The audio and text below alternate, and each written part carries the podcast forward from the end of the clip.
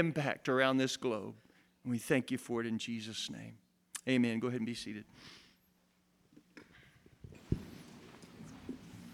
Well, thank you, worship team. Don't you just love that song? Kind of cool that um, uh, we're learning that one together. Well, it is good to be here with you uh, this morning. Uh, we've welcomed back the team that uh, did some work in Greece, and I've already heard some really amazing stories of what God uh, has done through that team and, and in that team. And while those, if you're in this service, if, if you were gone, we've had some pretty uh, remarkable weeks as well too. Uh, time to be able to just go before the Lord and lament in the midst of all of the challenges and, and uh, uh, the carnage really around the world and close to home. And then last week to spend some time learning what God was doing around the world with Covenant World Relief. And uh, Don Ingebrigtsen was with us from the denomination, and he gave an invitation for us to jump in in a practical way and generous way, uh, engage in sponsorships of young uh, uh, boys and girls in Congo and the project there that Covenant, uh, off, the Covenant denomination is doing, connected with World Vision. And there were uh, 53 sponsorships already that were added to those that we have in, in, the past. Really remarkable. That's about a commitment of $25,000 a year. And you add to that the commitments to refugee responders, uh, which was 16 other people that were doing that to really engage in Syrian refugee relief, which we actually were involved in. Our team was involved in for the last couple of weeks. That's over $30,000 just last Sunday that y- you all just jumped in on that. And I understand that there are a number of others that are still thinking about it. And if you weren't here last week and you want to jump in on that, we would encourage you to do that as well too. But I was just struck again by what Hillcrest is like. Uh, it's just a place filled with people uh, receptive to what God wants to say to their heart and responding to it. And uh, I, as I was driving in this morning, realizing I only get three more Sundays uh, to preach. Uh, this is going to be a really, really hard place to say goodbye to. Uh, there is something about this place. And if you're visiting uh, for the first time this Sunday, or you've been just coming for a, a few weeks, I just have to say to you, there is something God is doing in this church community that over and over again we hear about from people outside it. Last Sunday, there were a couple people that came in from different parts of the United States, and they says, "Wow, there is something remarkable about what God is doing at Hillcrest and the heart that God has given the people of Hillcrest, and it is it is just it is just remarkable. I, I, I love that. I love having it shape our family and uh, anticipate what God will do in the future uh, through all of you. Um, but that is for another time for us to go deep with that. But I just want to say this is a, it is so cool. There's some, here's what I wanted to say it is like a no hype family. That's what we are. That's what you are. Just a no hype family. We want to hear from Jesus and we want to respond. And that's what we want to do this morning as we go before the Lord, right? Let's ask God right now to slow down our minds and our hearts and to free them up and you know, allow them to be characterized by a willingness to say yes to what he wants to say to us this morning through his word. All right? So let's ask for that as we move into this time. Lord, we thank you that uh, you have given us a book that is living and powerful and sharper than any double edged sword, and it's that your word has supernatural capacity to do things in our lives, and you will do it right now if we just simply say yes. And so, God, that's what we're asking, Lord, that you would just focus our, our understanding, our hearts, and our minds on you and free us up with a humility and a willingness to let you speak new and powerful things into our life and give us the capacity, the will to respond. In Jesus' name we pray. Amen. I was, um, uh, I must have been channel surfing uh, a while ago, and I came upon a channel where Penn and Teller were doing this program. It's apparently been several years that they've done it. It's called uh, Fool Me or something like that. And Penn and Teller are magicians. They have a gig that's gone for years and years in Las Vegas, and they do all kinds of uh, tricks, and it's a very, very popular. Well, apparently they've got their own program now, And I only saw it this once, so I can't represent the whole thing. But in this particular episode, there was a young man, and he was doing rope tricks, just extraordinary rope tricks. It was like there's one rope, and then there are three ropes. They're cut in different places. It was just astounding to me. But the, the program goes this way if you can fool Penn and Teller, they'll actually invite you to be the lead act before they present one night in, in Las Vegas. What an amazing thing to do. This guy did these rope tricks, and it was like amazing to me. And then they confer after it's over with, and they, they talk to each other, and then they said to this young man, Well, your presentation was really remarkable, but we knew exactly what you were doing all the way along the line. And that was it. Then it was over. Goodbye. See you later next. And I thought, I want to know. You know, show me what the magic was in it. You know, I want to be able to see it. And, uh, and they just said, no, you didn't fool us. Next. And they go on with the next person. And uh, I, I know this, having not seen any other episodes except that one particular one. In the several seasons that Fool Me has run, no one has actually done anything magic. You get that? No one has actually ever done anything magic. They call them tricks. They're illusions. They give the appearance of being supernatural or define the laws of nature, and we, we rise to it and say, oh, wow, and want a sense of wonder in it, but we all know that it's a sleight of hand or it's a trick of the eye or of the mind somehow. There has never actually been, in all of Penn and Teller's career, no actual defiance of the rules of nature. It has just only looked like that. And I would imagine you would be a bit disappointed if you really wanted to see something genuinely wonderful because it doesn't happen. And even when the best magicians simply use sleight of hand, we are brought back down to earth to say again, it looks like it's just us. Here we are left with the disappointing realities of life just tricks, just tricks, no supernatural intervention at all. Those bodies that look like they levitate, guess what? They don't. So here we are, living in a world filled with the realities of the laws of nature. Perhaps that's why Nebuchadnezzar was so disappointed in Daniel chapter 2 when we read this account this morning. He was actually a little more than annoyed. Disappointment wouldn't rise to the level of describing what his frustration was like. Nebuchadnezzar needed more in his life than, was, than what was humanly accessible to him.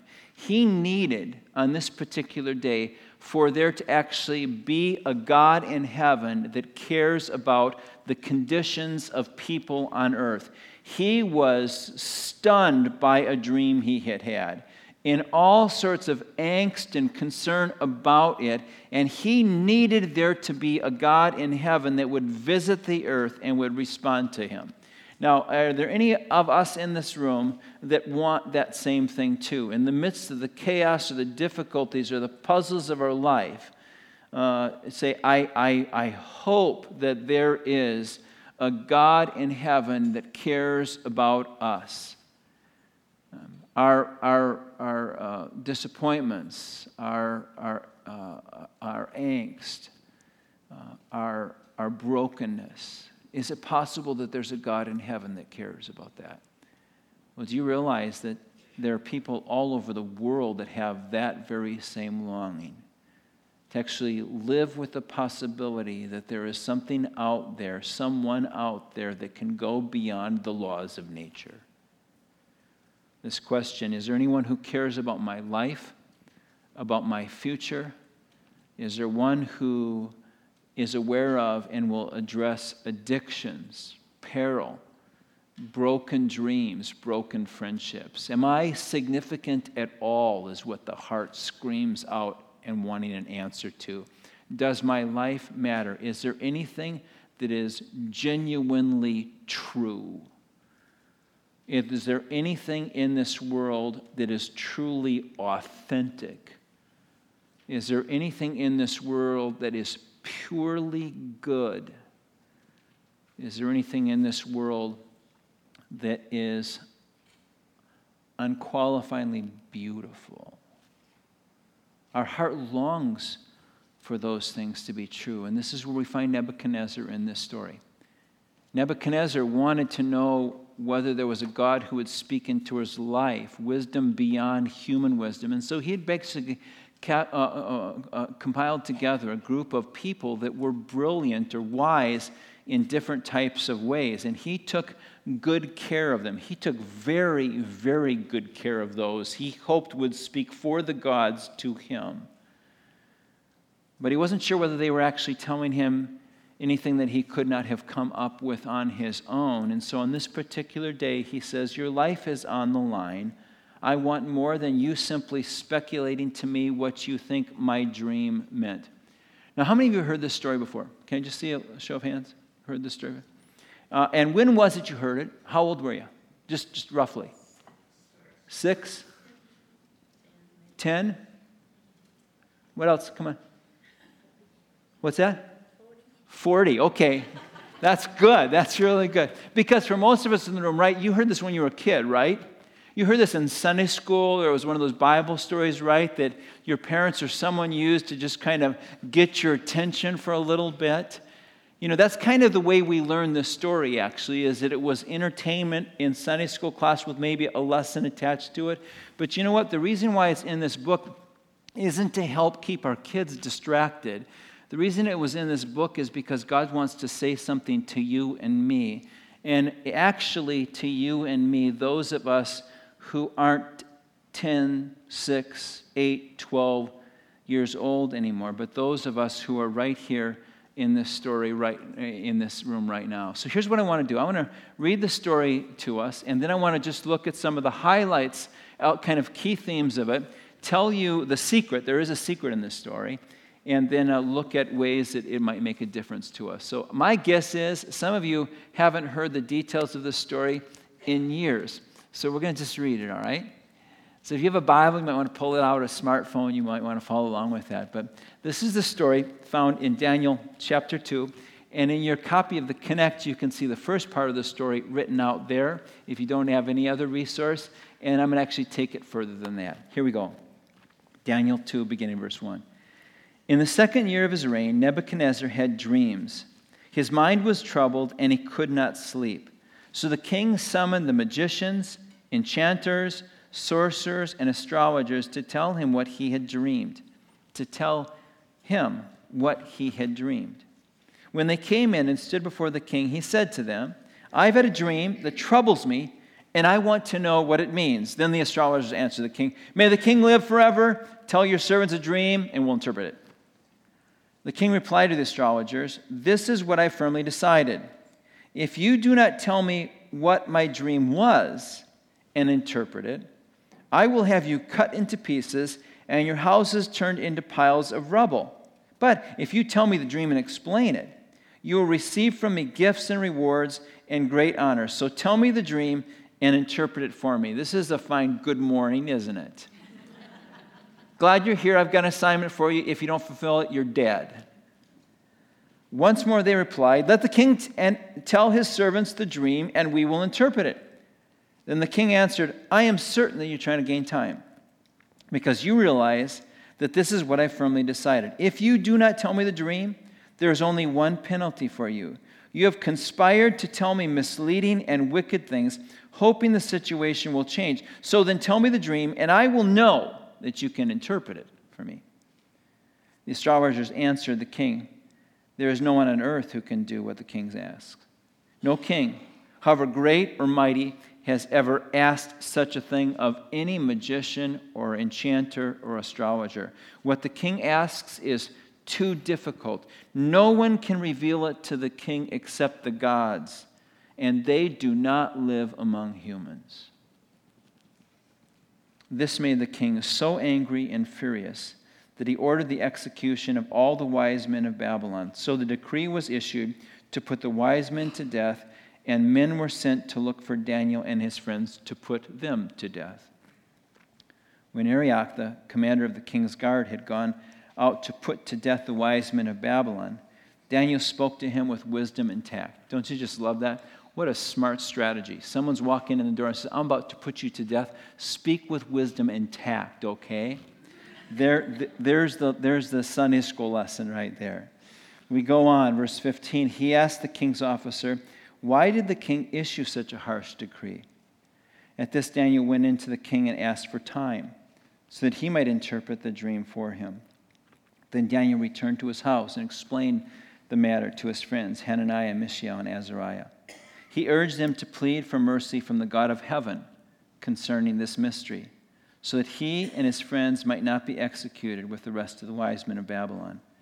During the night, the mystery was revealed to Daniel in a vision.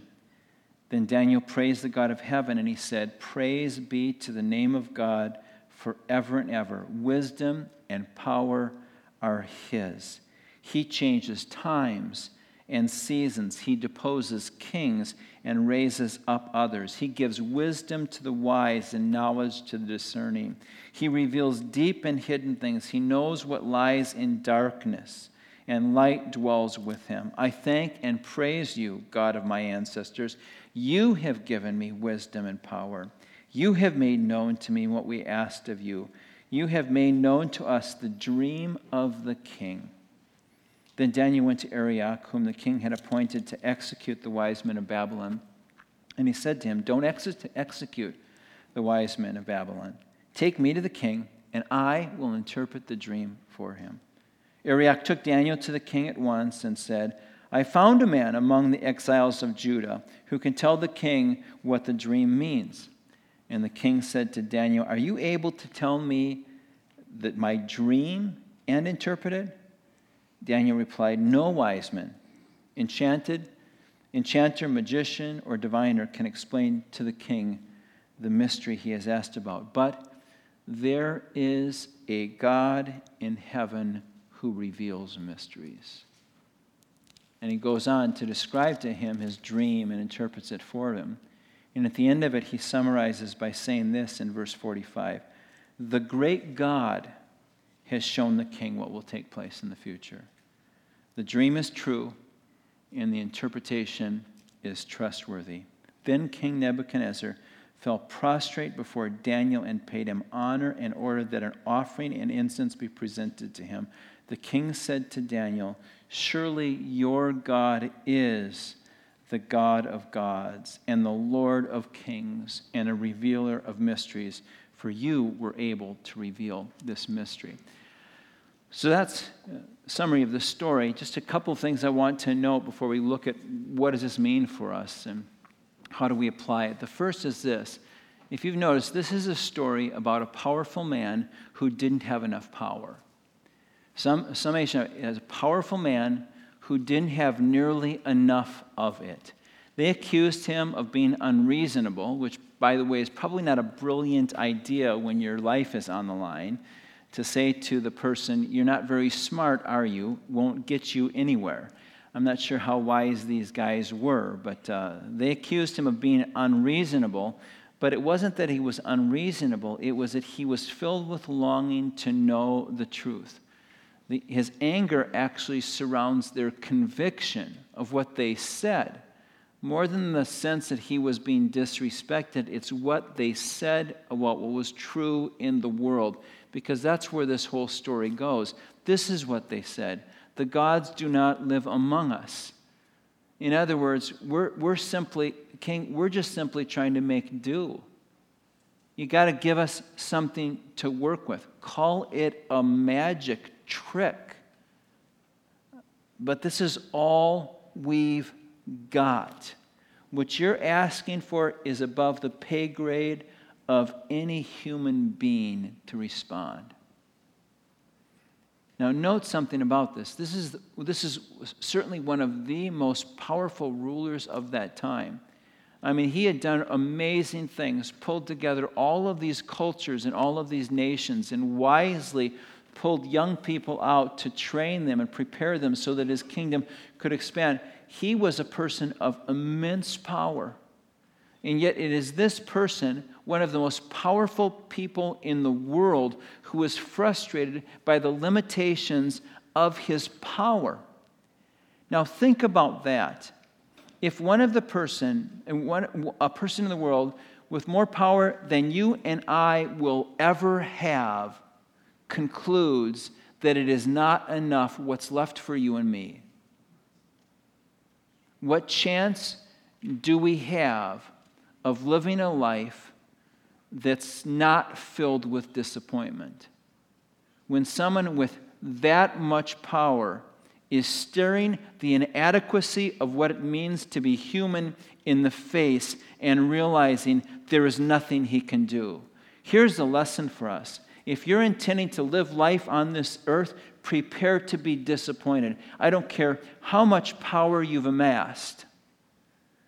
You will, in the end, come to the place where you are filled with grave disappointment. The world is filled with disappointed people. In fact, we've said this before. People in the society say that the greatest, the most prevalent emotion of the adult American is disappointment. It is almost universal. It is a more prevalent emotion than any other emotion that we experience in our culture, is just this sense of disappointment and you look at what we have available to us and you say it shouldn't be, it shouldn't be, but it is because we're human. We live long enough, and every person discovers a growing list of deep longings that are beyond our capacity to bring uh, solutions to. We cannot spend enough We cannot consume enough. We cannot watch enough. We cannot know enough. We cannot control enough to satisfy that deep thirst and longing. The reason why is this we're human. We are subject to the laws to the realities of this world. So frustrated was Nebuchadnezzar with realizing this inadequacy that he was ready to dismember bodies. That's where he was. Now, we can look at that and we can be judgmental and say, that is a horrible thing for him to consider doing. And that's worth saying because it is horrible, but don't miss the longing in this king's heart. And Daniel understood it. In fact, several times as, he's, as he uh, interfaces with Nebuchadnezzar, he actually addresses it directly. In, in the midst, in the center of Nebuchadnezzar's heart, is this deep longing for life to consist of more than what can be seen and experienced and the rope tricks people can do to entertain or distract. I want to know that there is a God in heaven who visits his people and addresses the deepest longings of my heart. That's what we have here. We have a person of immense power that recognized it would never be enough. Now, there's another part of this, and it is this is a story of friends that actually acted out on their faith. You see, they saw the world differently than all of the other wise people in, in, the, king's, uh, in the king's group. They saw the world differently than they did. The rest of the world was saying God doesn't visit the earth. You know, it just doesn't happen. And they knew it did, and they knew what Nebuchadnezzar wanted, and they realized that if Nebuchadnezzar wants that, God wants that for Nebuchadnezzar. God wants Nebuchadnezzar to know that God is real, and God is relevant, and God is here. And based on that conviction, they gather together and they pray and they say, God, what will happen? Now, notice something here, just parenthetically. They didn't invite him to church hey, we're going to have this great event and come on and you'll see God in this place. They didn't invite him to church. They walked into his circumstances and showed him the truth about God. What has happened to us? Come to our events, we say, and all throughout Scripture, we see people going to other people's crises. What is this that we just, well, just come to our program? No, guess where God does his best work? In the midst of their crisis. We're here to prepare for there so that we can go there and as, as inadequate as we can be. And Daniel even says this, and at the end of it, he says, Hey, I, I got nothing on you. I am not any better than anybody else here. I'm just a person that knows who God is and asked him to intervene. That's all. Anybody here in the room qualify for that? To be nothing other than a person that knows that there is a God in heaven who cares about the people of earth and simply asks the question, God, how can I point you out? And that's what we see here.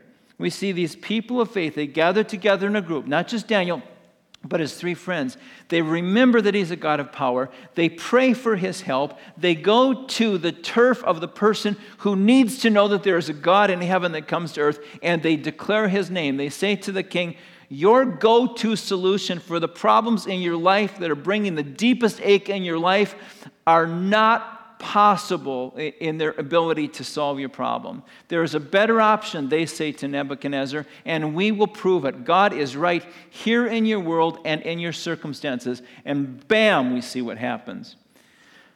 and that brings us to the third element of the story. It's a great reversal. I mean, nobody dies. That's the first bit of good news, right? Not only for those diviners and sorcerers, but for all of their families and all of their friends. Nobody dies on this day because someone had the courage to believe that God would show up and change the circumstances. And not only did it transform the lives of the people whose lives were on the line, but Nebuchadnezzar as well too. Now notice here, this isn't conversion, it's recognition. This isn't a story of Nebuchadnezzar coming to faith in God. This is a story of Nebuchadnezzar's eyes being wide open to a reality that the world is a lot bigger and more, more, has more dimensions to it than he ever possibly imagined. That's what happens here. They showed Nebuchadnezzar that God visits the earth. And even that is a great reversal. What Nebuchadnezzar does with that is his to decide. But now he knew because someone pointed to heaven. Okay, here's a secret. And it says, This was not a magic trick. I know, it was a little disappointing, isn't it? But, you know, there were, this, this was no ropes trick that, that Daniel and his friends I- engineered here. No card trick, no sleight of hand. This was actually a display of the sovereign God's supernatural intervention in the world. That's what we have. We've got no rope tricks. We have no rope tricks. We have a God who will sovereignly display his supernatural power in the course of the world. God actually intervenes here. God actually does things beyond the bounds of what humans have a capacity to do on their own. And we know this is true. It screams from cover to cover of this book. In Isaiah 40, Isaiah says, Comfort you. God says to Isaiah, Comfort ye, comfort ye, my people, because I am the one who created this world, and I am the one who is here with my people in the world. We get to John chapter 1, and it says, In the beginning was the Word, a reference to Jesus Christ, and the Word was with God, and the Word was God. And the Word comes into this world, and we beheld his glory, it says, full of grace and truth. The Word becomes flesh, it says, and dwells among us. There's a God in heaven who visits this world and lives among us. In fact, in the, in the uh, um, message, I love what um, Eugene Peterson says. He says, and, and, and Jesus moved into the neighborhood. That's what Nebuchadnezzar wanted to know. Is there a Jesus in the neighborhood? Is there a God who is real and transforms life and does more than simple rope tricks? That's the secret of this story is that this was no trick. We get to Romans chapter 8, and it talks about this God who takes all of the mess of our life, the human realities of life lived in this place, and he takes all of those things and he works with them in a way that in the end we see God and we say he is good. because he visits this planet and there are people that need to know it's true. So, what does this mean for us? What's the application for us? Well, I think it might be possible for us to say, well, if, if someone ever threatens my life, I'll, I'll, I'll open uh, Daniel 2 up right away. Or if I ever hear of somebody who has a dream, and that still happens, by the way, the team that just got back from Greece, wait to hear their stories of what Muslims are dreaming and what they're encountering, how they're encountering God. But that's just not an everyday occurrence for us. And so we say, well, maybe Daniel 2, I'll pick it up once in a while. But it's not that. That's not what this is about. It's not relevant if someone is trying to kill you. I mean, that's the kind of thing that tells us that that's a story I learned as a king, and it's back there in that collection of all of those stories that are stories I heard as a kid. No, this is one for us. This is not so much a story about someone who had a dream, but a story of one who has deep longing in their heart and who doesn't. So, here are the three things that I would encourage you to consider. One is look for people longing for more from life than what they have. Look for people longing for more from life than what they have. They're all over the place. That person who has that incredible drive to succeed, what do you think is behind that?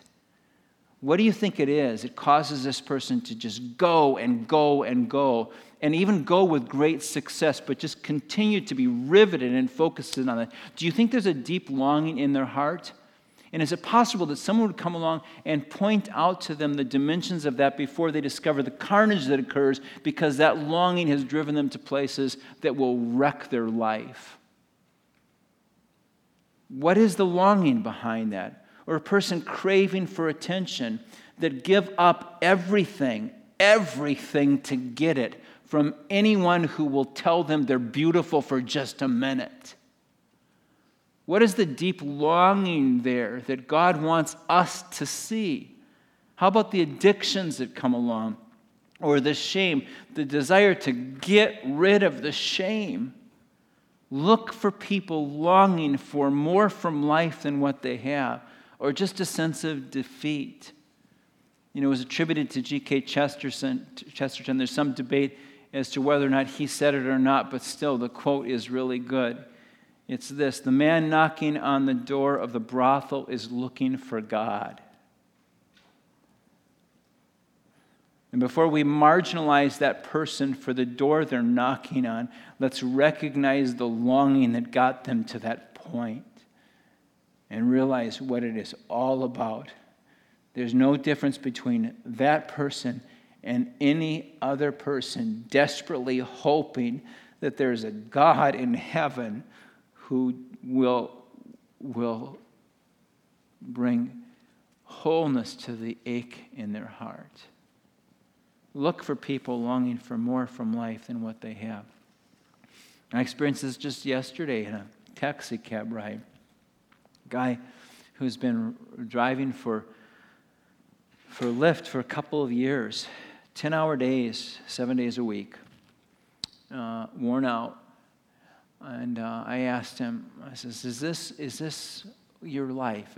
Is this where you want to be? And he looked at me and he said, Oh, no.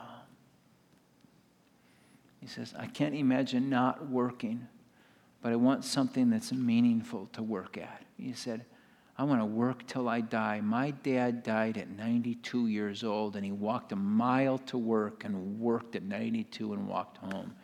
Lived in India son's grown up in the United States. And he says, But no. He says, This isn't what I want, but I have this desire to, to do something significant and important. And I said to Ravi, You know, uh, I think I know why you have that desire.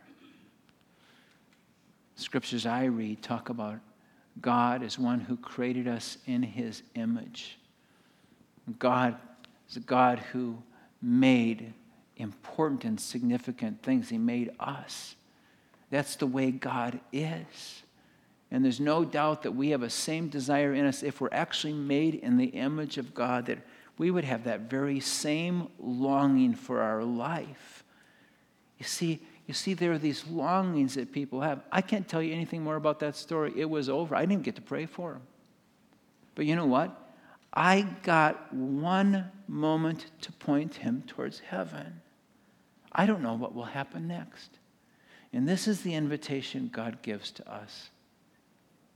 Look for people with longings and then ask God to help us to know what it is that we can say in that moment. Someone has said this preach the gospel if necessary, use words. Just write that down and then put a great big X through it. That's like saying feed the hungry if necessary, use food. In the beginning was the Word, and the Word speaks into life, and God calls us to the same thing to speak up like Daniel did, to say to a king, Guess what? There is a God in heaven, and I know who he is, and I will show you how he works. To walk into lives and speak a word that lets them know that Jesus lives. And then, third and finally, speak out as if your life depended on it, because their lives do. I was reminded of this a week and a half ago as I had a conversation with a friend of mine, and I'd never really heard the story of his father before. Steen's a great friend. And he said, You know, when I was 12 years old, everything changed in my life. My dad grew up, he was a great guy, took us on all sorts of crazy adventures out into the ocean. I mean, our lives were at stake. And so it was just exhilarating to live with him at that point. But he had all sorts of other things that were true of his life, too. He would just drink constantly from morning to night. He would just smoke like crazy. He was a misogynist. He was just a rough guy for so many people. And um, his marriage was in trouble. Our relationship with him was basically adventures, and it went no deeper than that. And he said, You know what happened? When I was 12 years old, a woman actually spoke into his life. And she said to him, You know what? If you don't give your life to Jesus, you're going to ruin your marriage, you're going to ruin your kids, and you're going to ruin your life. And he said, and in that moment, my dad had the sense that that voice came not from this woman across the table, but from God Himself speaking into his life. And he embraced it and believed it and asked God to walk into his life and take control of his life from that moment on. And Stephen says, You know, the reason why I know about that? Two things. He never drank again, a miracle a miracle. God visits humanity. He never drank again, and he walked into my room and he said to me, Son, I have ruined so many things in my life, and I am so sorry for what I have done to you and what I have done to your mom. And Jesus is in charge of my life from this point forward.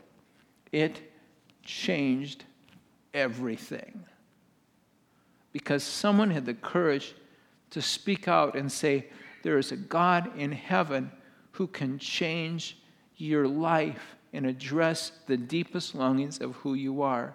Now, I can show you a rope trick that might get you to Las Vegas and perform with Penn and Teller. Who wants it? When the opportunity we have been given without any card trick skills at all is to simply have the courage to acknowledge the realities of a God who visits humanity, and we just show Jesus to them, and the trajectory of their life is changed forever. You can do magic tricks. God invites us to be part of something that actually changes the trajectory of lives. Want it? That's what God wants for us. Dear Lord, thank you so much for this incredible gift you give to your people. I pray that you would help us to embrace it, to gather together with others just like Daniel had, to give courage and to help us to see you at work, to expect your miraculous supernatural intervention so that all the peoples of the world will know that the Lord is God. There's no one like him. In Jesus' name we pray. Amen.